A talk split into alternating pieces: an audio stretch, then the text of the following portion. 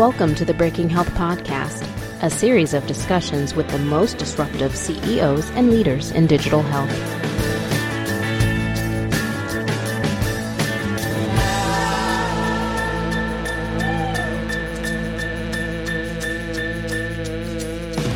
Hi, everyone. This is Tom Salemi. Welcome back to the Breaking Health Podcast. We're going to give Steve Krupa the week off. I had a, a fantastic conversation with a very cool company called Propeller Health. Propeller is helping people with asthma manage their disease by developing sensors that are fixed to uh, inhalers and other tools to uh, really help someone monitor the medications they're receiving, but also the uh, the problems that they're having it also provides some very cool information about environmental conditions and other things that can impact people with asthma and other respiratory diseases. So, David's a cool guy. He's got a really interesting background for a tech CEO. We'll get into that. And Propeller's uh, doing some really important things in public health. So, I know you'll enjoy this conversation.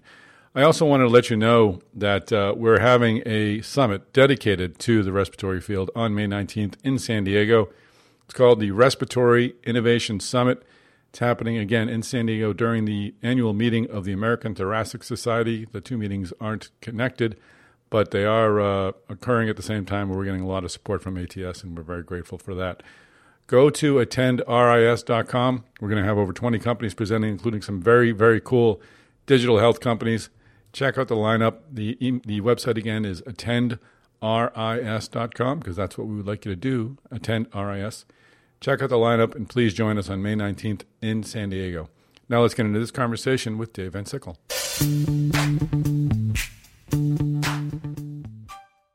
Well, David Van Sickle, welcome to the podcast. Thanks for having me here, Tom. We're extremely uh, thrilled to have you at the MedTech conference on May 31st in Minneapolis. That's going to be a great panel that uh, Lisa Suennen helped put together. So uh, thanks for being part of that.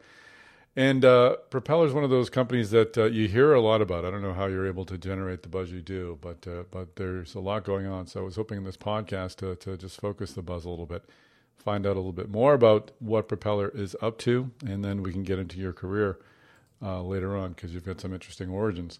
So tell us a bit about uh, Propeller's technology. Uh, what are the origins, and, and what exactly is Propeller able to do?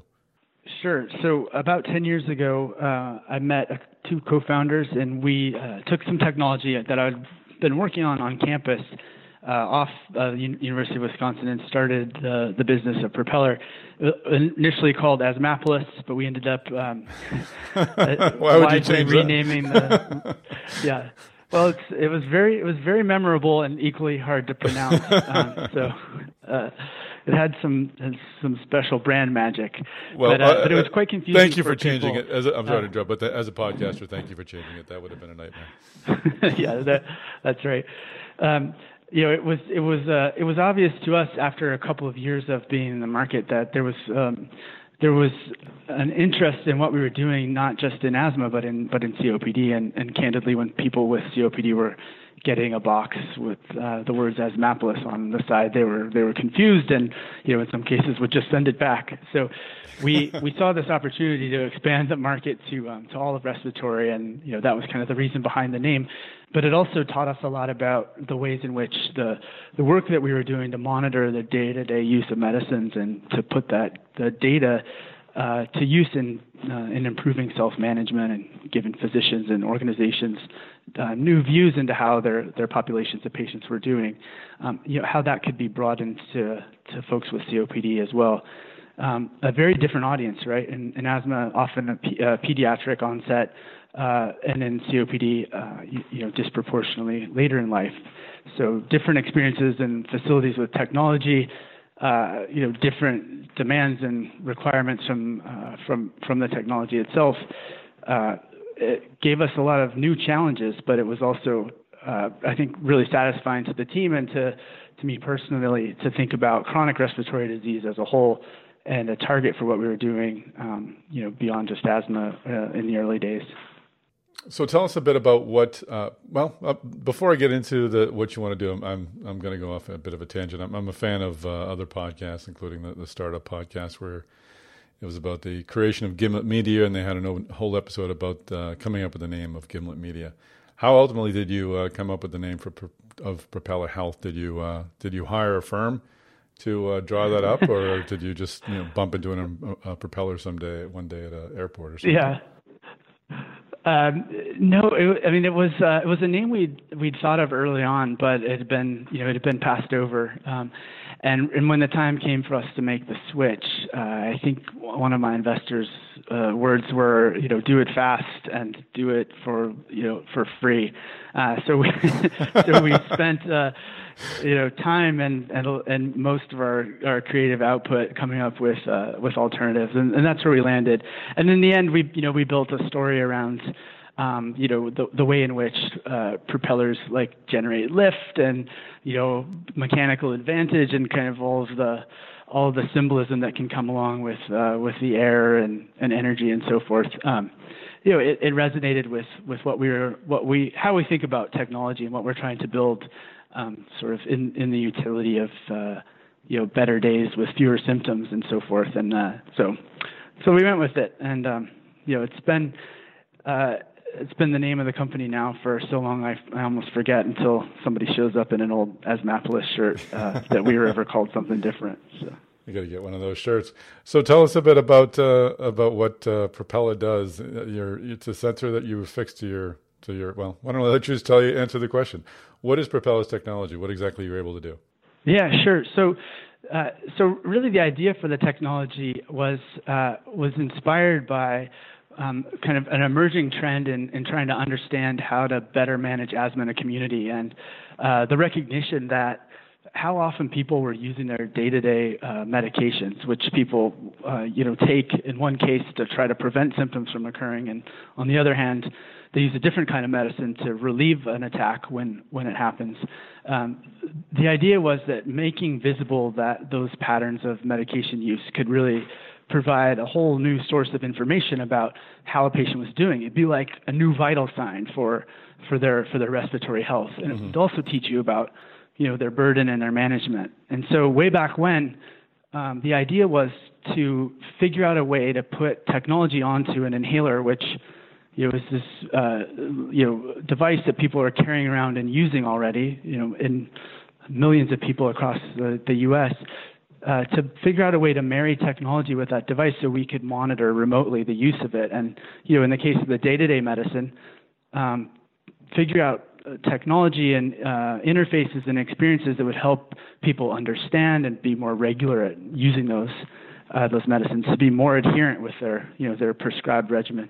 And then in the case of the medicine that they're taking when they have symptoms, when they've got an asthma attack and they're wheezing or coughing or whatever, monitoring the use of that because it's a it's really a marker or a sign of how well somebody's doing. If you're using a lot of that medicine or you're using it often at nighttime, it gives you this indication of how well somebody's doing, whether they're stable and improving or you know worsening and likely to have a more serious exacerbation. Um, so again, uh, collectively, like what we do is take these medicines, connect them to the network, and essentially create kind of this live pulse of the planet about you know the respiratory health of an individual, but also what's happening around them in their community, um, and hopefully uh, then you know follow that through all the way to better self-management, better care and treatment from their physician, and even you know better public health. So that data can loop back all the way on to municipal decision making and interventions that uh, you know a payer or a municipality might take to try to make life easier for people with uh, with chronic respiratory disease. Interesting. So, is it uh, the, the sensor that's attached to the uh, to the inhaler? Is, is, it simply measuring the, the compressions, and, and that's it, or does it go deeper in that? Well, that's that's one of the types. So, there's a whole bunch of different kinds of inhalers on the market nowadays. There's okay there's the you know the kind you think of where you press and breathe. It's called a meter dose inhaler, and we make a sensor for that. And then there's a whole bunch of medications that are delivered in that type of an inhaler. Then there's dry powder inhalers, you know, some of which, like uh, the Advair Diskus, for example, look like a sort of a purple, uh, flat purple oval, right? Mm-hmm. Uh, and there's you know there's there's many different varieties. So from early on, Propeller had to really confront like this complexity and the different types of medicines that people were using to address, uh, you know, chronic respiratory disease, the different form factors, so to speak. And we had to build devices, uh, 510K devices, you know, get them through regulatory review and approval that could be attached to a device, not make it any more difficult or complicated to use that medicine. God forbid we don't want to make it harder for you to use your inhaler or somehow interfere with the delivery of the medicine. So we have to do a lot of work to demonstrate to the agency that these are safe and effective and so on, reliable. Um, so we have to build a variety of different devices now to encompass kind of all the different medications that are on the market for uh, for chronic respiratory, and then you know make sure that those can be um, that can be uh, you know they're, that they're portable, that they can be reused for a long life, uh, that they don't need to be recharged, you know that they're easy to connect to your phone and so forth. So there's lots of different aspects to the technology, but um, the vast variety of uh, of different types of inhalers sure made kind of uh, you know the initial challenge of getting coverage across the market one of the the bigger obstacles we face. So, what are some of the other tools that you're uh, you're connecting sensors to? Uh, well, we also grab data from connected spirometers. Mm-hmm. These are uh, these are devices that are used to sort of measure how much air you exhale and how fast you're blowing it out, uh, and so forth. And that gives you kind of a different picture of lung physiology, which kind of you know can inform uh, you know a view of how well the person's being being uh, being treated and can help diagnose it and so forth. So those are devices. Those are different from the the connected you know sensors that we make for medicines. It's a it's like a separate instrument, and we get those uh, you know, uh, and use those kind of as needed across different commercial programs. Um, otherwise, we're capturing a lot of data from uh, cooperating services where, uh, you know, we might want to understand the weather or the environment in a person's location where they're having a lot of symptoms, and then use that to try to understand what's what kind of exposures are causing their symptoms. Uh, and you know help teach them or help them become experts in their own um, in their own disease and uh, faster, so to speak. So, what can we learn by looking around you in the environment when you're having an asthma attack, understanding, uh, you know, what the weather's like or the what the air quality or pollen is like, and then compare that to times when you're not having symptoms, right? And over over the course of uh, participation in Propeller, the system will rapidly learn uh, what you know what I think of as kind of new perspectives on your condition, and try to share those with you through uh, the different interfaces and ho- you know hopefully help guide pull you through to uh, to better kind of more efficient uh, self management. Hey everyone, this is Tom. I just want to once again remind you about the Respiratory Innovation Summit, which is happening on May 19th in San Diego. Check it out. Go to attendris.com. That is attendris.com. Again, we have a digital tech company showcase that you should check out, and also some great conversations between venture capitalists, CEOs, and others in the respiratory space. It's uh, going to be a great one day event for anyone interested in this very important disease area. Now, let's get back into this conversation with Dave Van Sickle of Propeller Health. So, I'm looking on your website and I do see the, the, the cell phone uh, images, and you have a daily asthma forecast for San Francisco showing the air quality, the temperature, et cetera. Is that data yeah. that you're collecting and transmitting to uh, the the your users who have this app on their phone? Is that how that works? Mm-hmm. Yeah. So every day you get a personal forecast for uh, for asthma or for you know for respiratory in your in your area, and that's um, comprised just. Uh, well, it's really it's really composed for an individual based on their own historical patterns, but also on what's happening around them in the environment, and that can mean you know weather, air quality, uh, pollen, all sorts of other data that the, the system is uh, trying to make sense of as it as it streams in, uh, and you know and the beauty of the uh, sensored medicines is that then we have you know we have a little bit of the uh, the outcome right we know then in the course of that day whether you used your medicine in response to that environment uh, you know that the context so over time, the system's able to get much smarter, much quicker about uh, you know the value and accuracy of its predictions, if, if that makes sense, and you know to feed that back onto the uh, you know into the the analysis that it's running. Fascinating. And looking at again the, the, your website, you've got almost a, a, you sign up, you get your shipping, your sensors, you, and there's a, a Propeller Health email that you'd sign up for. What is the what is the program like to engage with with patients? Are they are they I don't know, part of a, of a, an online community? Uh, how are you sort of collecting these patients and and giving them these emails and interacting with them? Yeah, there's really two ways an individual might get enrolled in the system. One is uh, they would come to our website or like a co-branded landing page, uh, you know, create an account, and then we would ship them a sensor or sensors for their relevant medicines in the you know in the mail, and they would get them get set up and get going. Uh, so kind of like a you know a consumer experience. The other is through clinics where where we work hand in hand with an organization. I mean a, a healthcare organization that uh, is participating in the program. And in that case, uh, you know the practice nurse, or the physician, or some someone in the in the clinic uh, might introduce the individual to the program and provide them with the kits there and and get going. There's a couple of other ways people can enroll in Propeller, but by and large, those are the those are the, the dominant, uh, you know, the dominant paths. Uh, we tend to work with a whole variety of organizations that um, you know, are essentially have you know economic and clinical interest in in trying to improve how people with chronic respiratory disease are doing. Um, that means payers, obviously. That means provider organizations where they have some risk uh, economically around the outcome. Uh, that means PBMs. We announced a, a program with Express Scripts uh, last fall to bring Propeller to a whole bunch of their members.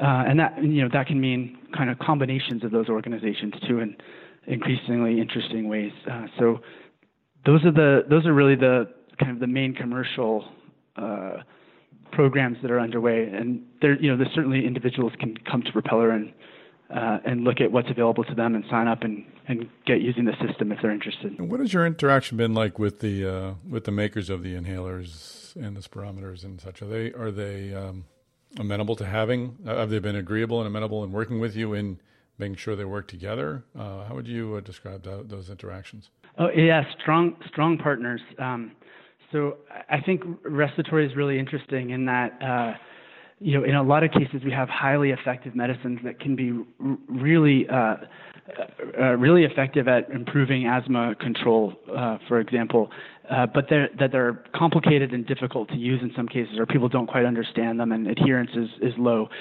The idea that a digital companion or some kind of digital experience could be tightly coupled with these medicines in ways that make them easier for people to understand, uh, more personal, uh, and um, you know help individuals uh, recognize the opportunity to use the existing medicines uh, more appropriately uh, is very attractive to, to respiratory pharma to payers too because they get to benefit from increased adherence uh, and to individuals right? Nobody wants to have a day with asthma symptoms if they could be avoided. Or if it's in your kid uh, you know the the willingness to pay and the interest in trying to to get the condition under control is is even higher. So uh, on the pharma side, Propeller has worked closely with a bunch of different uh, brands and franchises to essentially help them think about ways in which a version of Propeller or Propeller itself could be uh, kind of this companion digital experience to, to their marketed medicine.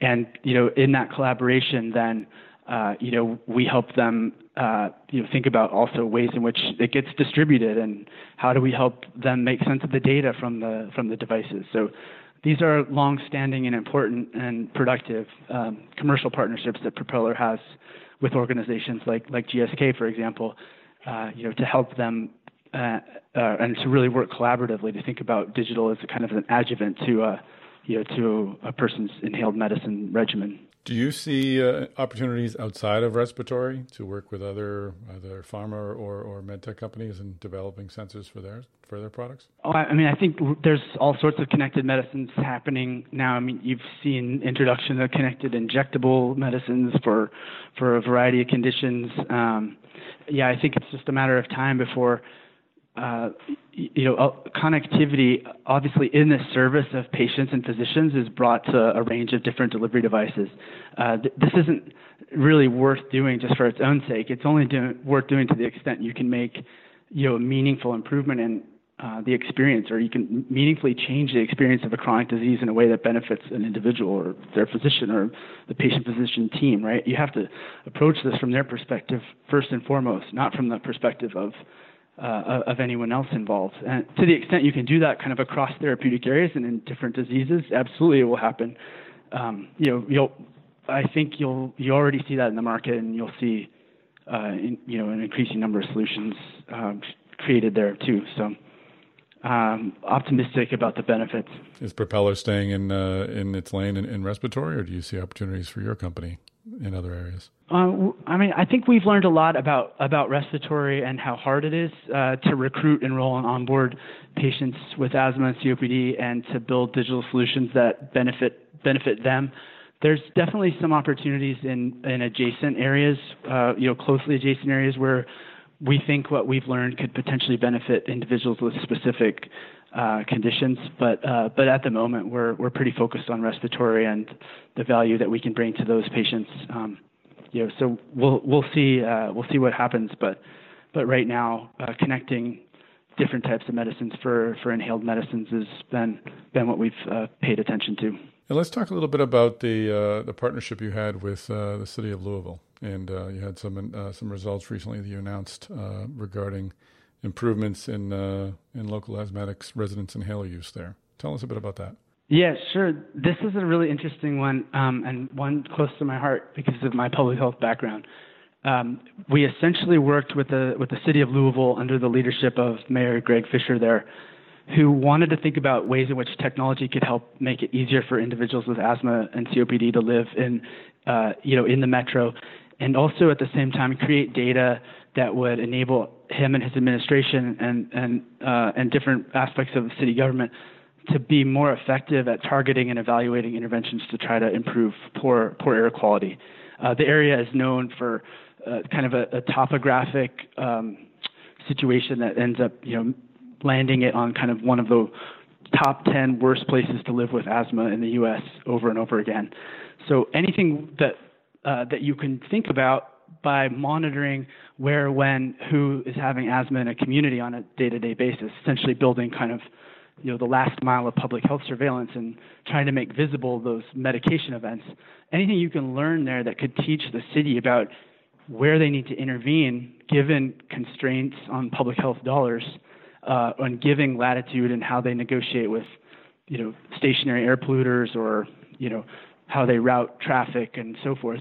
Anything you can give them to make those data driven decisions and to also help them evaluate whether they're effective is going to be in the interest of the city, is going to be in the interest of businesses who want a healthier workforce, it's going to be in the interest of, of the residents, right? And uh, so it's really interesting, really exciting partnership that came together with uh, dozens of different organizations across the city, ranging from payers to employers and uh, you know healthcare organizations, all of whom really wanted to to come together to think about ways in which propeller specifically, but this idea of kind of crowdsourced, bottoms up public health more generally uh, could get put to work on this problem.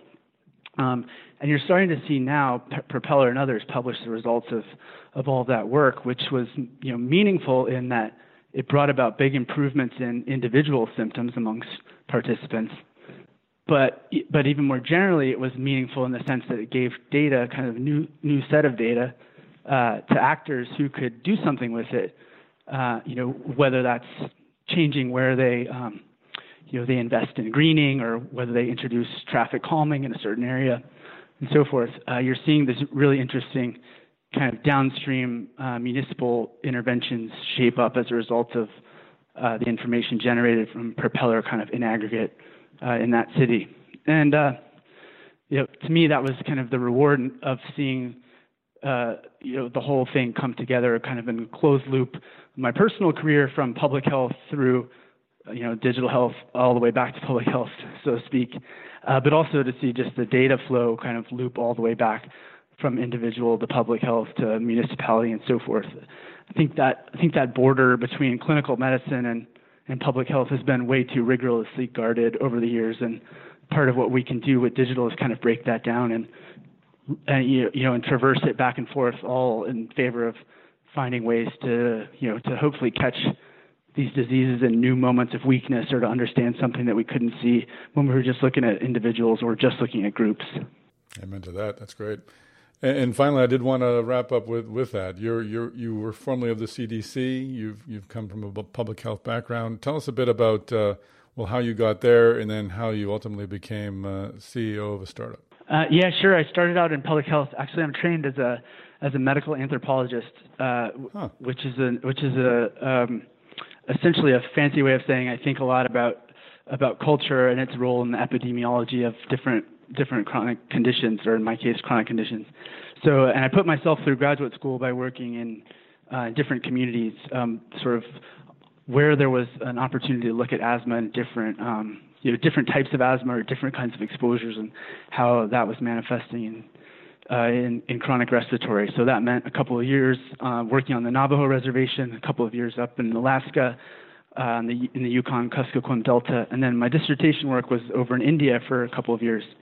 Um, when I finished up, I went to work at the CDC as part of the Epidemic Intelligence Service, which is essentially uh, like a disease detective job. Uh, you know, essentially trying to you know identify and then squelch any kind of outbreak of, of a respiratory wow. condition. CSI, CDC kind of thing? Yeah, so to speak. uh, I had the fry cook hat and everything. I was a pretty pretty big failure as a public health service officer because I didn't know how to salute. I was told I saluted like a British officer, which is problematic all around. That hurts. but uh, yeah, but I uh, you know I realized quickly on that public health data was neither timely nor uh, geographically specific enough to sort of let me do what I was hoping we could do at public health level, which was, you know, real timely and kind of interventions to try to to to bring these uh, these asthma episodes under control. And um, so I left and came up here after three years there at CDC. I came up here to the School of Medicine in Wisconsin uh, to a postdoc here and. Um, you know, pretty quickly went awry as, a, as an academic and started. Uh, this is 2006. Uh, started developing um, you know new technology that could that could help connect or uh, well that would connect an inhaler to the network. Um, I had this idea right that if you could monitor where an inhaler was used in time and place, you could you could essentially change the way you did public health. You'd have this, uh, as I said before, kind of this bottoms up perspective on what was happening, and uh, so I wanted to build that. Um, yeah, I was able to get you know to get it going kind of in on campus uh, and ran a couple of small trials with early prototypes that were remarkable for um, you know for the patients and the enthusiasm that the individuals uh, who participated showed. They were really interested in doing more and better in managing their asthma, and so I, as we started to see clinical results come out of that, and we could see the benefits that were um, that were accruing to the participants, we uh, you know, I, I looked around for a way to kind of get this off campus into out of the you know yearly grant funding cycle and try to get it to scale. And that's when I I uh, socially encountered the the two fellows who'd gone to be co-founders of Propeller, uh, Mark Gehring and Greg Tracy, who had um, a background together in in uh, in uh, medical uh, software startups, essentially building uh, radiation treatment planning software and and imaging systems and so forth. So it was a, just a really good meeting of uh, uh, you know skills and experience and enthusiasm and um, you know I owe so much of what's been uh, fun and and accomplished about about Propeller to to those two guys and everybody else that's gathered around the business over the years to help get us down the road. So, what have been the challenges in being the CEO of a startup? I mean, you still are you still very much have health and public health as part of your core mission, but you also need to manage people and, and run a company. What has that transition been like? Uh, it's it's been good. Um, it's different, right? I don't, as a not no longer really a scientist, I don't get to work directly on the problem. Now I work it kind of in order removed, right, or an ab, a layer abstracted from that, and building a team that works on the problem. And that's definitely one of the rewards. It's also just intellectually always one of the challenges, right? To figure out how to how to work on the company as much as you know you're still thinking about the problem your, yourself as a you know as a scientist with a deep background in that specific area. So, but things have changed a lot, and I think that's one of the more um, you know the one of the the more uh, significant challenges over the years has been trying to build a, a health technology startup in the context of a pretty dynamic healthcare environment, right? Where for the first couple of years we weren't sure, uh, you know, if there was going to be healthcare reform. Then there was healthcare reform, and is it going to be repealed? And then, you know, uh, and so on and so forth. Uh, so, it just understanding kind of where the background, um, kind of incentives and and orientation were going to wind up, and whether they were ever going to stabilize, was always was always a you know in kind of in the front of the company's um, you know s- strategy. Like how do we how do we build a business that's driving down you know acute utilization for ER uh, of ER and hospital for for asthma attacks if you know if there, we don't move to value based care right or what what have you.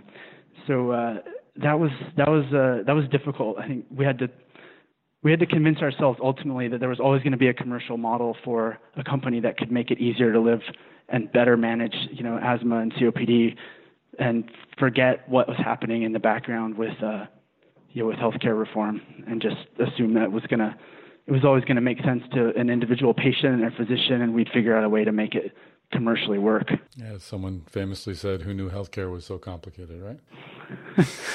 well, yeah, yeah, and that's true. That's true in the static sense, and then you know, and then like forward that over the year and uh, you know over the years, and it's like, whoa, it's really been quite a quite a, a different and evolving target over the years. But uh, I don't know. I think I, I still believe what kind of what we convinced ourselves when it was fluctuating is what really matters is like accumulating clinical evidence and making sure this is something that's meeting the day-to-day kind of you know needs of patients who don't want to do as much work managing illness you know? Absolutely. And, and the louisville study has got to be very very gratifying and that's a seems to be a very cool city for kind of a hotbed of uh, of healthcare innovation. Just just keep hearing more and more from, coming from there so it's cool to be part of it. Yeah they're doing lots of great work down there all sorts of good good companies in healthcare and beyond so it's a it's a really a really remarkable setting for that kind of innovation and support and so on excellent well, thanks for taking a few minutes to, to share your story and Propeller's story. And uh, again, we look forward to seeing you on May 31st at the MedTech conference. Yeah, thanks. I look forward to being there. Appreciate the time today.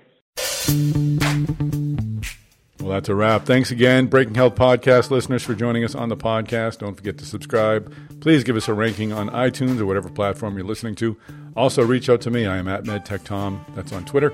Or you can email me, tom at healthegy.com. That is the word health followed by the letters EGY.com. Healthegy is the producer of this podcast, of the Digital Healthcare Innovation Summit, of the Respiratory Innovation Summit, which is happening on May 19th in San Diego. So please do check out uh, check out our company website, healthegy.com. But you can also go to attend RIS for more information about our next event, the Respiratory Innovation Summit in San Diego.